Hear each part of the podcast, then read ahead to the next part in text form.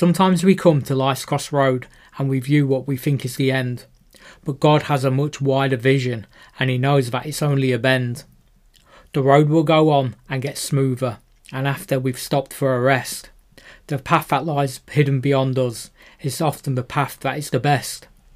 So relax and rest and grow stronger and let go and let God share your load and have faith in a brighter tomorrow. You've just come to a bend in the road.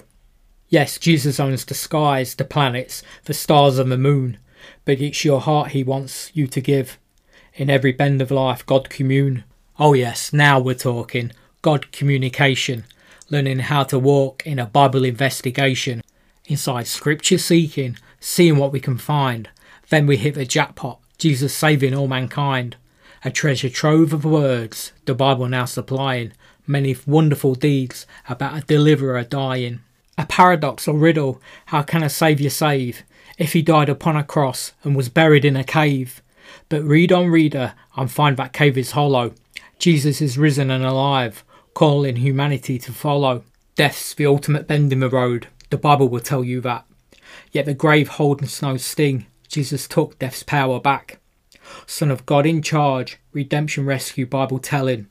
God's finishing what he started, intercession mercy dwelling. Yes, there's plenty the Bible learn and plenty to save you know. At your next bend in the road, to Jesus quickly go.